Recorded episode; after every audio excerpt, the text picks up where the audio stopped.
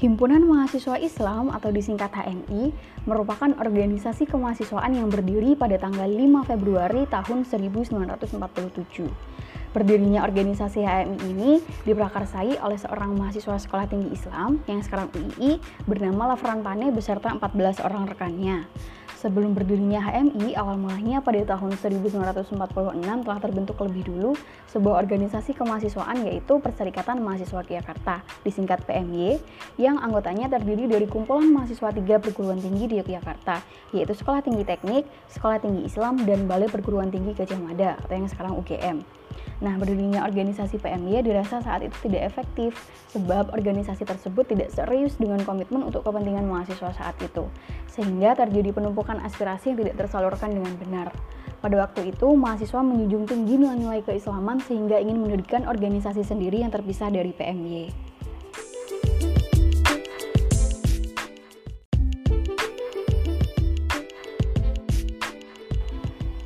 Gagasan ingin membuat organisasi diprakarsai oleh seorang mahasiswa yang bernama Lafran Pane.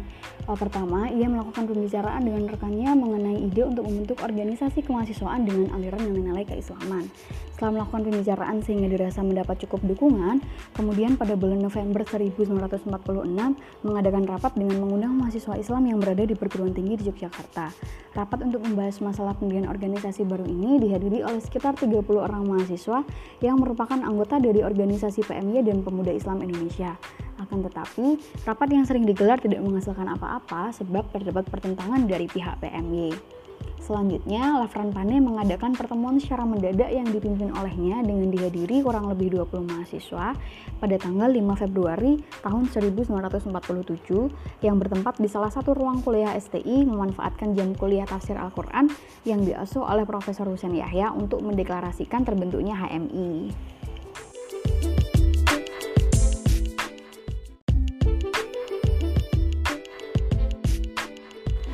Ada beberapa hal yang latar belakangi berdirinya HMI. Pertama, kondisi NKRI. HMI berdiri saat di mana Indonesia harus mempertahankan kemerdekaan yang direbutnya dari tangan penjajah. Dua, kondisi Islam. Kondisi umat Islam kala itu dapat dikatakan ketinggalan dibandingkan masyarakat Eropa dengan renaissance-nya. Ini dapat dilihat dari penguasaan teknologi maupun pengetahuan. Umat Islam pada umumnya juga tidak memahami ajaran Islam secara komprehensif, sehingga mereka hanya berkutat seputar ubudiyah atau ritual semata tanpa memahami makna. Tiga, kondisi perguruan tinggi dan mahasiswa Islam. Kuatnya penyebaran ide-ide sosialisme di kalangan masyarakat menjadikan organisasi mahasiswa didominasi oleh pemikiran-pemikiran sosialis. Nuansa keagamaan menjadi kering karena PMY sebagai satu-satunya wadah mahasiswa kala itu meletakkan landasannya pada non-agama. Tentu saja harus ada organisasi mahasiswa yang peduli terhadap persoalan keislaman. Maka atas kondisi ini, Lafran Pane dan kawan-kawannya mendirikan organisasi kemahasiswaan yang berlabelkan Islam.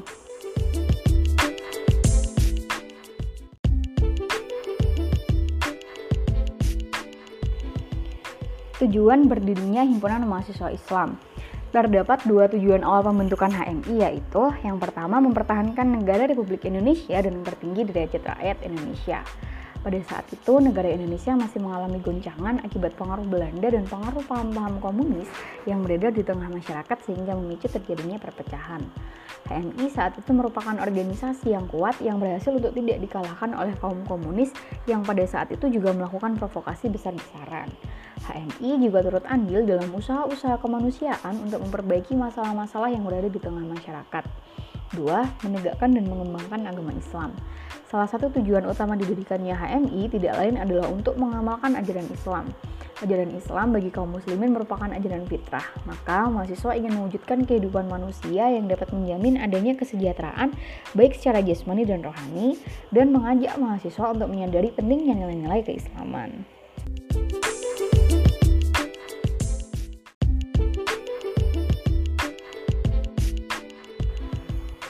Gagasan dan visi pendiri HMI Berdasarkan penelusuran dan penelitian sejarah, maka Kongres 11 HMI tahun 1974 di Bogor menetapkan Lafran Pane sebagai pemrakarsa berdirinya HMI dan disebut sebagai pendiri HMI.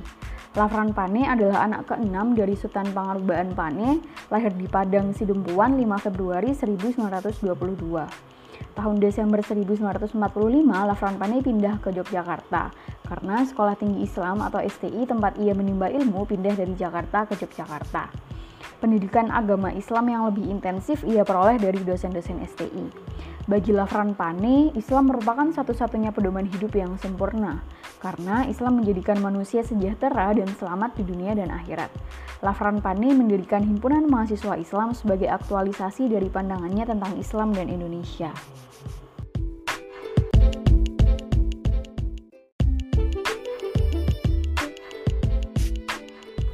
Seperti yang kita ketahui bersama, bahwasannya HMI telah berdiri sejak tanggal 5 Februari 1947. Nah, dalam perjalanan HMI selama setengah abad lebih, HMI telah menjalani 11 fase. Yang pertama, fase konsolidasi spiritual dan proses berdirinya HMI tahun 1946 uh, bermula dari latar belakang munculnya pemikiran dan berdirinya HMI uh, seperti yang telah dijelaskan sebelumnya uh, rintisan untuk mendirikan HMI ini muncul di bulan November 1946 kemudian yang kedua fase berdiri dan pengokohan tanggal 5 Februari sampai 30 November 1947 nah pada fase ini diadakan berbagai aktivitas untuk popularisasi organisasi guna mengokohkan eksistensi HMI seperti di bidang organisasi mulai mendirikan cabang-cabang baru seperti Klaten, Solo, dan Yogyakarta. Kemudian mengesahkan anggaran dasar dan anggaran rumah tangga, kemudian membentuk pengurus HMI. Nah, pada fase ini juga dilakukan kongres pertama pada tanggal 30 November 1947.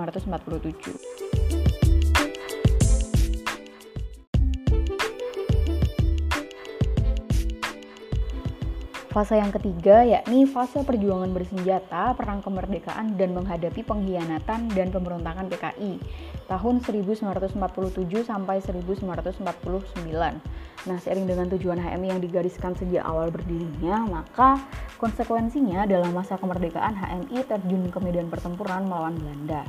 Nah, tepat saat agresi militer Belanda 1, tanggal 21 April 1947, Sekretariat HMI di Jalan Setio Diningrat terkena hantaman senjata Belanda. Oleh karena itu, anggota HMI membantu pemerintah baik langsung memegang senjata bedil dan bambu runcing. Kemudian untuk menghadapi pemberontakan PKI di Madiun 18 September 1948, Wakil Ketua PB saat itu Ahmad Tirto Sudiro membentuk Korps Mahasiswa atau CM dengan Komandan Hartono ikut membantu pemerintah menumpas pemberontakan PKI di Madiun. Nah pada fase ini juga berlangsung peringatan di Natalis pertama HMI di Bangsal Kepatian tanggal 6 Februari 1948.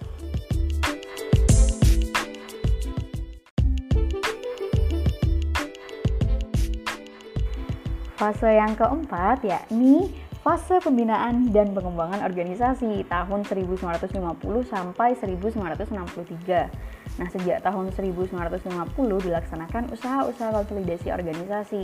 Di antara usaha-usaha yang dilaksanakan selama 13 tahun tersebut antara lain satu, pembentukan cabang-cabang baru. Dua, menerbitkan majalah. Tiga, telah melaksanakan tujuh kali kongres. Empat, pengesahan atribut HMI seperti lambang, bendera, mutu, dan himne HMI. 5. Merumuskan tafsir asas HMI 6. Pengesahan kepribadian HMI 7. Pembentukan Badan Koordinasi atau BADKO 8. Menentukan metode training HMI 9. Pembentukan lembaga-lembaga HMI di bidang ekstern 10. Pendayagunaan PPMI 11. Menghadapi pemilu 1955 12. Penegasan independensi HMI 13.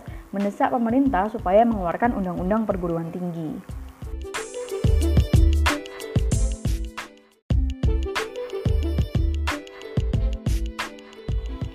Fase yang kelima yaitu fase tantangan 1 tahun 1964 sampai 1965 uh, dendam PKI terhadap HMI yang tertanam karena keikutsertaan HMI dalam menumpas pemberontakan PKI di Madiun tahun 1948 menempatkan HMI sebagai organisasi yang harus bubar karena dianggap sebagai penghalang bagi tercapainya tujuan PKI.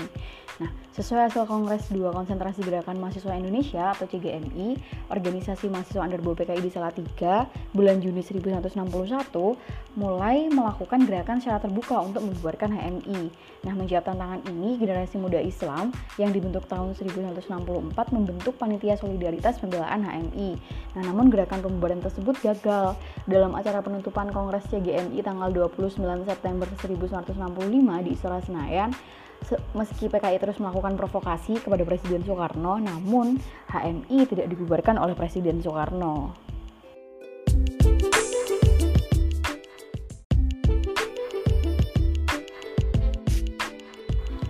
Fase yang keenam yakni fase kebangkitan HMI sebagai pejuang Orde Baru dan pelopor kebangkitan Angkatan 66.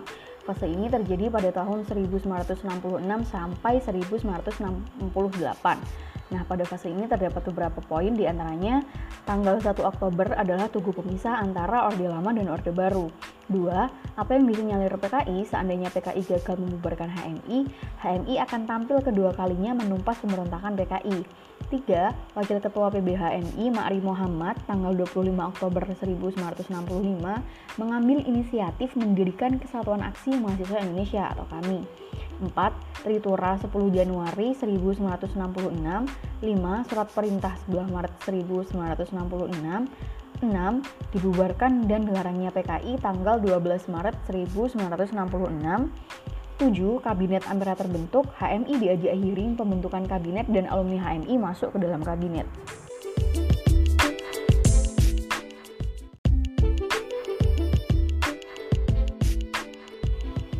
Fase yang ketujuh yaitu fase partisipasi HMI dalam pembangunan. Ini pada tahun 1969 sampai sekarang.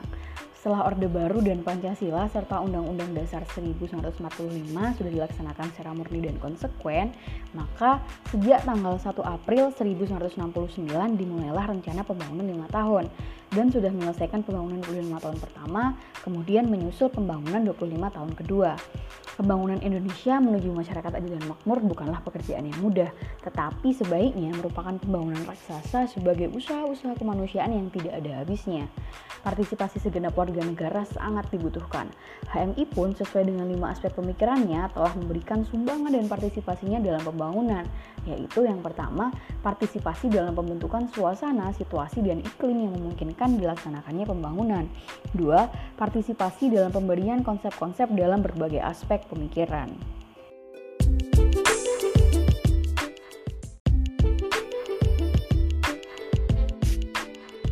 Fase yang ke-8 yaitu fase pergolakan dan pembaruan pemikiran tahun 1970 sampai 1998. Selama masa Orde Lama tahun 1959 sampai 1965, kebebasan mengeluarkan pendapat terkekang dengan ketat.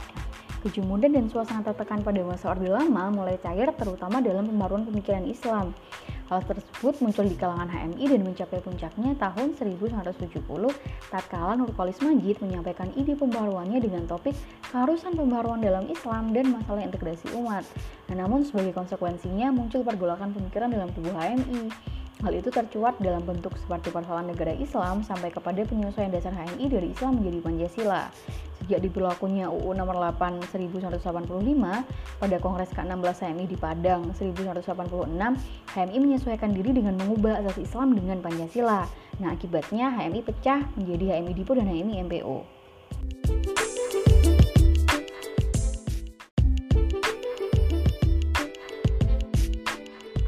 Fase ke-9, fase reformasi, tahun 1998 sampai 2000. HMI tidak akan melakukan tindakan inkonstitusional dan konfrontasi terhadap pemerintah. HMI menyampaikan kritik secara langsung yang bersifat konstruktif. Koreksi dan kritik tersebut pertama disampaikan oleh Kanda Yahya Zaini, Ketum PB tahun 1992 sampai 1995. Suara reformasi berikutnya oleh Kanda Taufik Hidayat, Ketum PB tahun 1995 sampai 1997 yang menegaskan bahwa HMI akan mendukung kekuasaan pemerintah yang sungguh-sungguh dalam memperjuangkan kebenaran dan keadilan. Sebaliknya, HMI akan tampil ke depan menentang kekuasaan yang korup dan menyeleweng. Pemikiran selanjutnya oleh Ketum PBHMI 1997 sampai 1969, Kande Anas Urbaningrum dengan judul Urgensi Reformasi bagi Pembangunan Bangsa yang Bermartabat. Nah, pidato itu disampaikan tiga bulan sebelum lengsernya Presiden Soeharto. Suara dan tuntutan reformasi telah dikumandangkan pula dalam berbagai aspek, misalnya HMI yang juga turun ke jalan dalam menegakkan reformasi.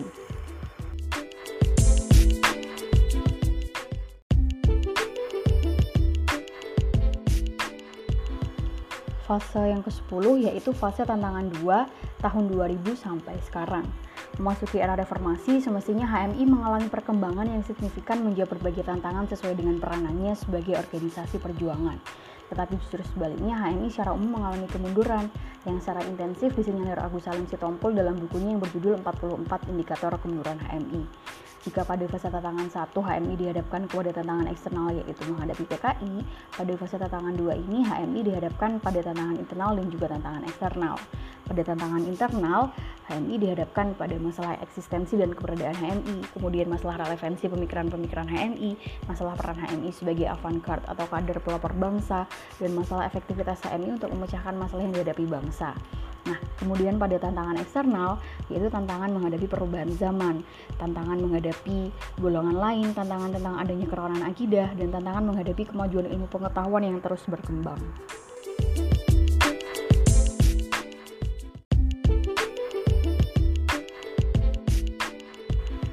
Fase ke-11 yaitu fase kebangkitan kembali tahun 2006 sampai sekarang. Mari kita refleksi bersama seperti apa himpunan kita saat ini. Dikatakan pada fase tantangan 2 bahwa HMI tidak mampu bangkit secara signifikan. Bahkan sempat dalam beberapa periode PBHMI mengalami perpecahan.